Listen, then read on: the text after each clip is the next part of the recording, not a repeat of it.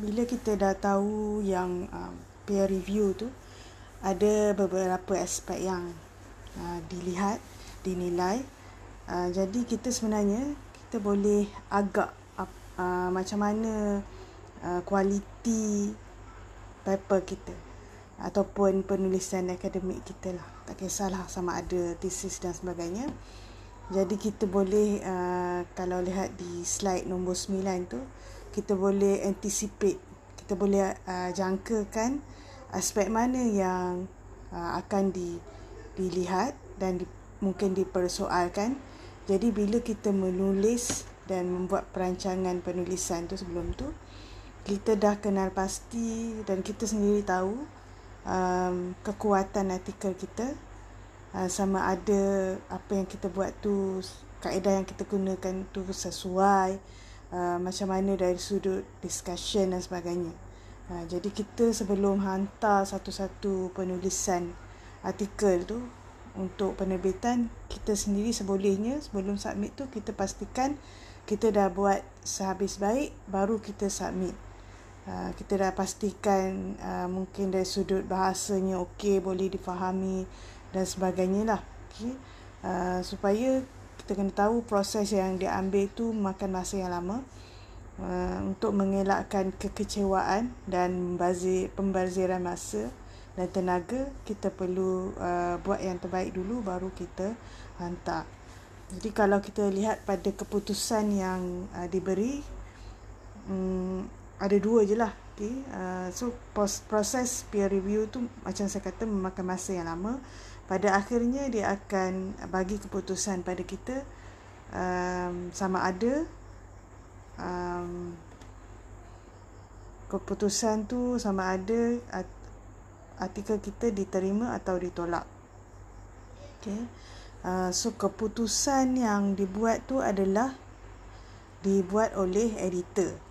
Uh, reviewer hanyalah memberi cadangan sama ada um, satu-satu manuskrip ataupun artikel tu uh, layak untuk diterbitkan sama ada dia perlu diterbitkan uh, dengan membuat betulan terlebih dahulu dan sebagainya. Okey, dan lepas uh, dapat keputusan tu dan dia ada uh, editor dah decide dia akan bagi pada maklumkan pada corresponding author berserta dengan cadangan-cadangan ataupun komen-komen daripada uh, penilai dan juga editor. So uh, kalau lihat komen, uh, kalau lihat keputusan, dia ada tiga.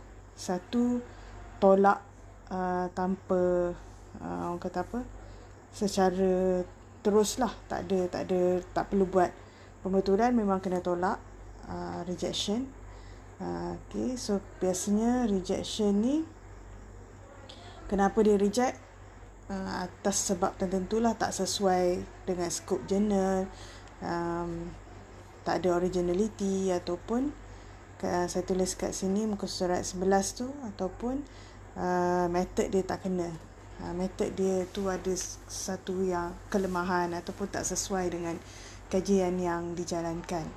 Okay um, yang seterusnya uh, kalau kalau katakan di ditolak uh, artikel kita tu kita sebenarnya masih lagi uh, boleh merayu okey?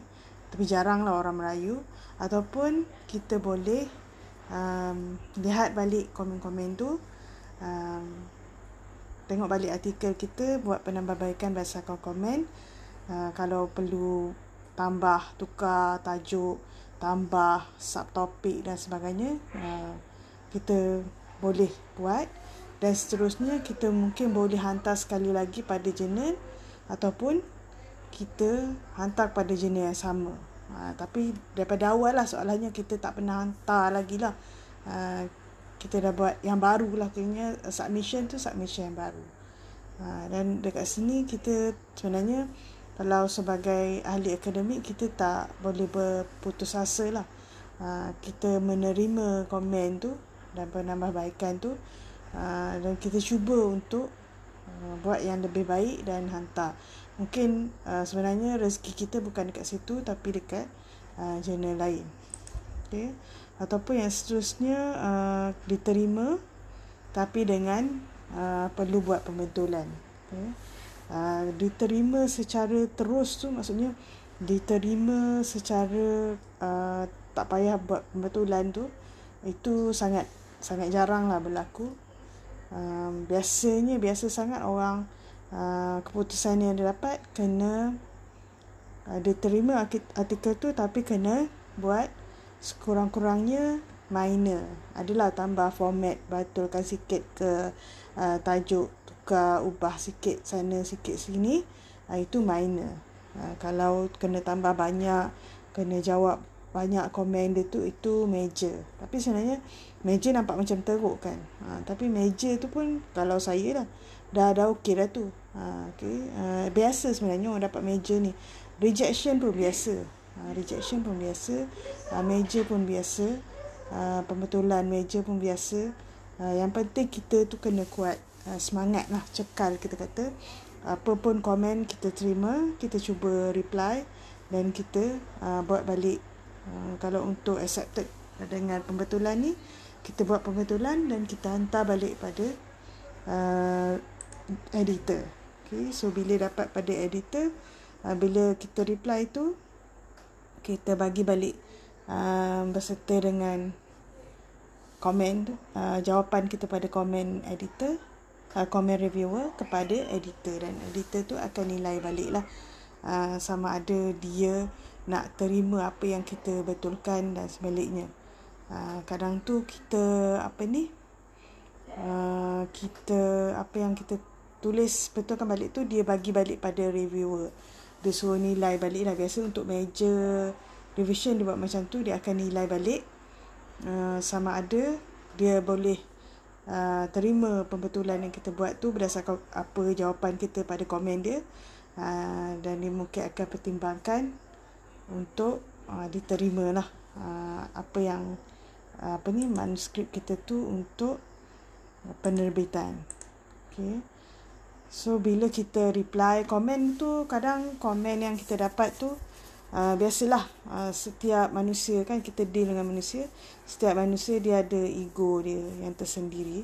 Jadi kadang-kadang kalau dia tengok uh, artikel tu teruk sangat dia jadi macam tak ada nak kontrol marah dia.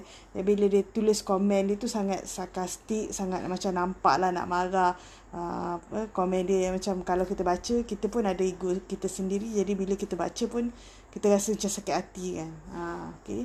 tapi bila kita nak reply um, nak balas balik komen dia tu uh, nak uh, kita cakap okay, berdasarkan komen kita betulkan kat sini dan kat sini sebab dia minta kita betulkan so kita terima betul apa yang dia cakap.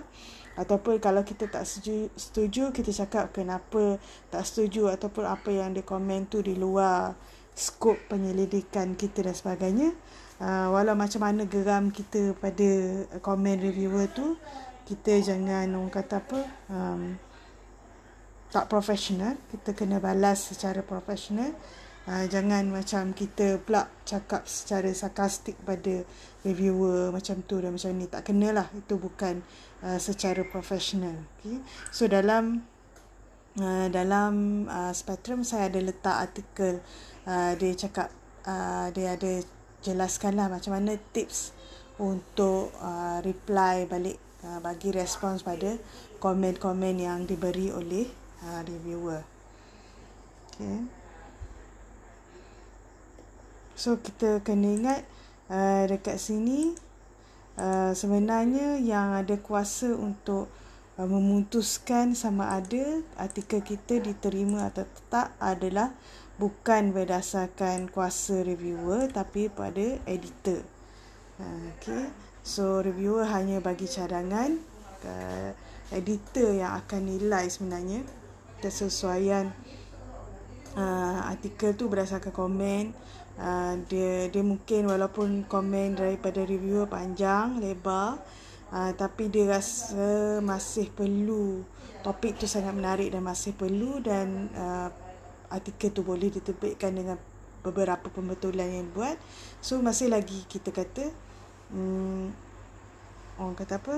Uh, dia bagi pada kita dan kita mungkin ada peluang lagi lah. Ha, tak so ja, kalau uh, apa yang nak saya cakap, saya nak cakap kat sini walaupun kita kata komen reviewer tu sangat sarkastik dan sebagainya uh, bila kita reply kita bagi pada editor. Uh, reviewer mungkin akan dapat balik komen kita uh, dan mungkin juga tak dapat balik tapi yang yang penting editor yang akan dapat juga surat kita reply tu. Sama macam uh, masa kita nak hantar masa reply pun ada jurnal yang memang minta kita kata apa cover letter tu. So kita akan letak balasan kita tu dalam surat ataupun lampiran pada surat tu. Uh, berserta kita tunjuklah uh, artikel yang kita dah bagi tu kat mana muka surat berapa kita dah bagi dah bagi. Uh, jadi jangan sarkastik dalam uh, reply kita tu sebabnya uh, kemungkinan editor tu dia nak dia dia masih rasa artikel kita ni perlu diterbitkan. Uh, uh, so elok-elok dia rasa macam tu kalau dia tiba-tiba dia tengok surat kita macam menyakitkan hati pula kan. Uh, tiba-tiba dia rasa kita macam tak tak beradab dan sebagainya. Uh, nanti uh, tak tak dapat pula kita dengan uh, jenis tu kita tak dapat terbitkan. So uh, rumusannya kat sini kita kena cakap bahasa yang elok, uh, bahasa yang uh, baiklah. Uh, so apa-apa komen yang kita dapat tu kita kena baca balik. Uh, kita tengok balik betul-betul baca balik komen dia bincang dengan ahli dalam kumpulan uh, macam mana kita nak jawab pada uh, apa ni nak jawab pada apa komen-komen yang uh, diberi tadi tu So dah kalau tengok uh, muka surat yang last kali tu saya ada nyatakan uh, contohlah ayat-ayat yang uh, kita dapat ataupun corresponding author dapat uh, bila artikel yang kita hantar tu dah ada keputusan. So uh, ini ini uh, keputusan yang dia kata terima lah kan. Uh, so bila dia hantar um, email biasanya, okay, dia hantar email pada kita dia bagi tahu yang um, apa ni decisionnya biasanya kalau dia kata accept accept lah kan. Ha, tapi biasanya kalau yang major revision atau major accepted with major revision tu maksudnya dia bagi kat kita dia akan cakap dia kata uh, editor cakap dia merasakan um, artikel kita ni sesuai untuk penerbitan tapi uh, boleh jadi dia kata um, dia akan apa ni consider semula selepas kita bagi pembetulan. Jadi dia dia sertakan sekali komen-komen uh, kat situ so dia dia bagi tahu kat kita dia minta kita uh, tengok komen ni dan uh, reply bagi respons pada komen dan tambah baik artikel. Lepas tu baru dia bagi keputusan. Uh, sama ada selepas kita komen tu uh, apa ni dia akan terima atau tak okey. Uh, so uh, kalau berdasarkan pengalaman saya pernah je um, komen yang kita kita dah bagi okay, uh, dapat major revision kita dah bagi balik respon pada reviewer uh, dah panjang lebar kita cerita apa kenapa kita uh, terima ataupun kenapa kita tak terima komen dia kenapa tak masukkan tak masukkan sekali poin-poin yang dia bangkitkan kan. Contohnya dia minta macam ni kita kata kita tak buat. Uh, kenapa kita ceritakan semua? Tapi bila kita hantar balik tu uh, editor masih lagi. Ataupun uh, sebab kita hantar balik itu uh, dia editor bagi balik pada reviewer kan. Uh, so uh, reviewer masa pengalaman saya tu reviewer dia uh, dia setuju dengan apa komen yang saya bagi kat dia respon pada komen dia. Tapi masih lagi ada perkara-perkara yang dia rasa uh, kita perlu tambah baik. Uh, okay dan editor tu pun sendiri dia ada komen dia juga. Uh, jadi kena jawab sekali lagi apa uh, yang editor bagi komen tu lah okay uh, jadi uh, pengalaman saya macam bukan sekali je buat pembetulan. Ada macam dua tiga kali jugalah. Uh, dan dia juga editor juga um, pengalaman saya editor pun ada juga bagi uh, pembetulan untuk grammar. Uh, so dia dia minta betulkan dia sendiri yang highlightkan mana tempat-tempat yang kita perlu betulkan tu. Okay so itu kita kata bukan yang pelik lah. Uh, itu memang uh, dialami oleh penulis-penulis. Okay. so untuk kuliah yang ini um, uh, itu saja. Okay. uh, so ini adalah kuliah yang last. Uh, jadi untuk semester ni selepas uh, cuti mid-sem kan daripada lecture yang keberapa saya tak ingat ada beberapa minggu daripada bulan 4 tu kan kita buat uh, secara podcast. So harapnya pelajar boleh dengar ke semua podcast. Uh, dan saya kat sini minta maaf lah dengan segala kekurangan yang ada uh, mungkin uh, masa saya rekod ni uh, macam-macam keadaan ada sebenarnya di sebalik uh, tabir. Okay, so awak boleh dengar kadang-kadang ada banyak bunyi kan bunyi-bunyi yang tak berkenaan. Uh, minta maaf lah dekat rumah saya ni sebenarnya. Uh, bukan saja ramai orang tapi ada juga uh, angsa ada ayam dan sebagainya lah. Uh, jadi uh, harap boleh walaupun ada bunyi-bunyi latar belakang tu kan masih lagi uh, boleh dengar kuliah saya dengan baik. Dan macam biasa kalau ada soalan-soalan uh, boleh tanya. Okay terima kasih